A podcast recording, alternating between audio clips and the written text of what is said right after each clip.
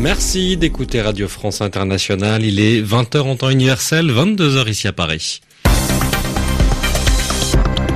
Nathanaël Vitran. Bonsoir à tous, soyez les bienvenus dans cette édition du journal en français facile. Avec moi pour le présenter, Alexis Guilleux. Bonsoir Alexis. Bonsoir Nathanaël, bonsoir à tous. À la une de l'actualité, ce séisme politique en France. Un collaborateur du président de la République a été filmé le 1er mai en train de frapper des manifestants et l'Élysée était au courant mais ne l'a pas dénoncé à la justice. La justice espagnole ne demande plus aux autres pays européens d'arrêter en son nom un leader séparatiste catalan, mais il reste poursuivi en Espagne. Les députés israéliens définissent Israël comme un État-nation juif, une décision qui provoque la colère des Arabes israéliens. Une journaliste condamnée à la prison pour un article en Turquie. Et puis on terminera ce journal par le Tour de France. Vous entendrez le maillot à poids qui récompense le meilleur grimpeur du Tour. Il s'appelle pour l'instant Julien Alaphilippe. Le journal. Le journal. En français facile. On commence donc par cette affaire de violence devenue une affaire politique en France. L'affaire Benalla, Alexandre Benalla, c'est le nom d'un collaborateur du président français Emmanuel Macron. Il s'occupait de la sécurité du candidat pendant la campagne présidentielle et il continue à l'Élysée. D'après le journal Le Monde, le 1er mai, il avait demandé à observer le travail des policiers pendant les manifestations. Finalement, il a été filmé en train de frapper un manifestant à terre en portant un casque et un brassard de police. La vidéo tourne sur les réseaux sociaux et elle a donné lieu à de nombreuses réactions politiques. Anne Souhaitement. Pour Laurent Vauquier, l'affaire est grave, tellement grave que le patron des Républicains demande à Emmanuel Macron en personne de venir s'expliquer. Comment se fait-il que l'un de ses proches collaborateurs se retrouve vraisemblablement avec une usurpation d'identité dans une manifestation avec du matériel de police? Y a-t-il eu des manœuvres pour étouffer cette affaire? J'attends des réponses comme beaucoup de Français, comme tous ceux qui ont regardé cette vidéo. Des réponses, la gauche en réclame aussi, sur le délai, pourquoi deux mois et demi de silence, sur un possible traitement de faveur. Le député insoumis Éric Coquerel estime que la justice aurait aurait dû être saisi. L'article 40 du Code de procédure pénale est très clair. Toute personne dépositaire de l'autorité qui est au courant d'un délit pénal doit avertir le procureur. Ça implique donc Gérard Collomb, le directeur de cabinet d'Emmanuel Macron, Emmanuel Macron lui-même, qui aurait dû alerter la justice. Même indignation à l'extrême droite, Sébastien Chenu, député RN, voit dans cette affaire un révélateur de la politique d'Emmanuel Macron, une politique de privilégiés. On entre dans un moment du quinquennat, je crois, dans lequel les masques tombent.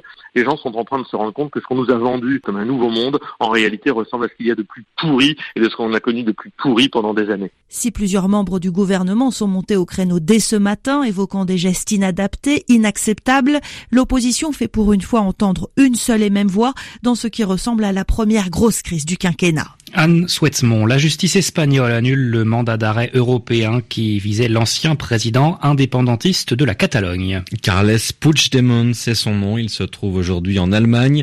Les autorités espagnoles avaient demandé aux autres pays européens de l'arrêter et de l'envoyer en Espagne pour qu'il soit jugé. Finalement, elles ont abandonné ce projet, mais ce n'est pas forcément une bonne nouvelle pour le dirigeant séparatiste qui ne pourra pas rentrer en Espagne. Explication de notre correspondant François La décision du juge Pablo Llarena a été vivement applaudie par la majorité de ses collègues magistrats, très remontés contre la dérive indépendantiste de certains leaders catalans. Concrètement, Carles Puigdemont, qui est toujours la grande référence de l'indépendantisme catalan et qui se trouve en Allemagne, n'est plus l'objet d'un mandat d'arrêt et donc n'est plus extradable vers l'Espagne. On pourrait a priori penser que sa situation s'est améliorée, or c'est tout l'inverse. Si le juge du tribunal suprême a levé son mandat d'arrêt, c'est que Carles Puigdemont aurait été extradé de l'Allemagne vers l'Espagne avec un seul chef d'accusation, malversation de fonds publics, une charge d'une faible gravité. Car ce que voulait et veut la justice espagnole, c'est qu'il soit jugé pour, je cite, sédition rébellion, une accusation très grave qui peut valoir jusqu'à 30 ans de prison. Le juge espagnol a donc préféré renoncer à son extradition.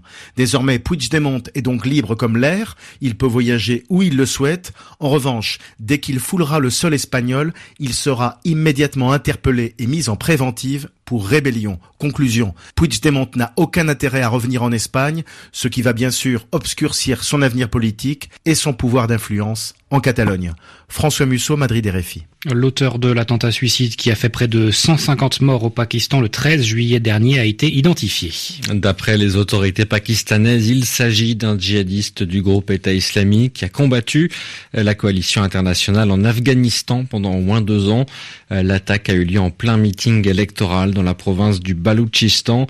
Il y a eu de nombreuses attaques ces derniers mois alors qu'approchent les élections législatives du 25 juillet prochain. Le Parlement israélien a approuvé la nuit dernière une loi définissant Israël comme l'État-nation du peuple juif. les débats ont duré plusieurs heures. Le texte a été voté de justesse par 62 voix contre 55.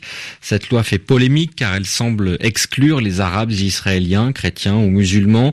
C'est un moment décisif dans l'histoire de l'État d'Israël et celle du sionisme, déclaration du Premier ministre israélien Benjamin Netanyahou, même si, même s'il espérait un meilleur score. Correspondance Michel Paul.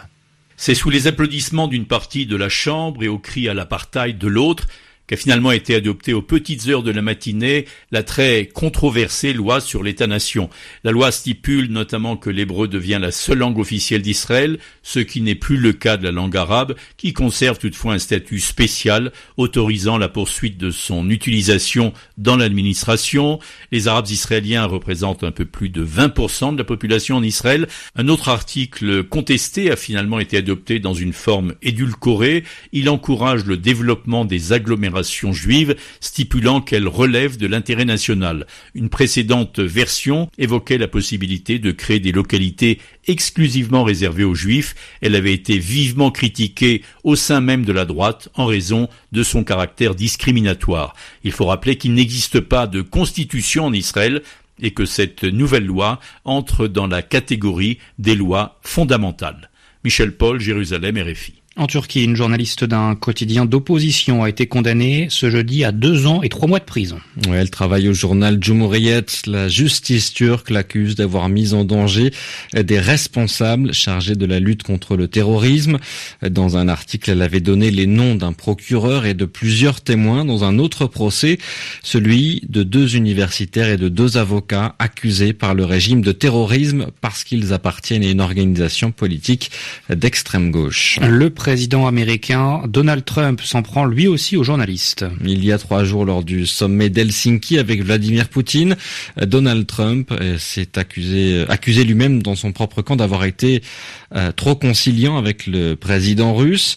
Il a été obligé de corriger certaines déclarations, notamment pour dire qu'il acceptait les conclusions des services secrets américains qui affirment que la Russie a cherché à influencer l'élection présidentielle de 2016 aux États-Unis.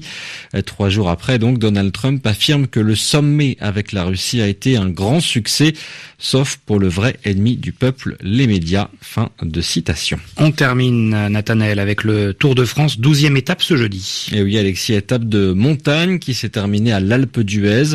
Et c'est le Britannique Geraint Thomas, le maillot jaune, qui l'a emporté.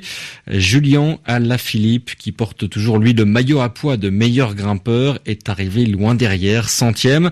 La journée du Français avait pourtant bien commencé puisqu'il a passé le col de la Madeleine en tête, mais ensuite, eh bien, c'est allé trop vite pour lui. écouter Julien Alaphilippe. Il n'y a pas, pas grand chose à dire, hein. ça s'est fait à la pédale. Euh, voilà. On savait que ça allait être une course difficile, c'est parti à bloc d'entrée de jeu. Euh, je suis content d'avoir pu euh, suivre le groupe de tête dans la Madeleine et d'avoir été faire les points. Et puis j'ai tenu à, à finir sans me mettre trop dans le rouge. J'ai profité du public avec le maillot à poids, c'était vraiment spécial. Je suis content, je profite. J'ai été faire les points aujourd'hui, c'est parce que j'ai envie de le garder, mais c'est du bonus en fait.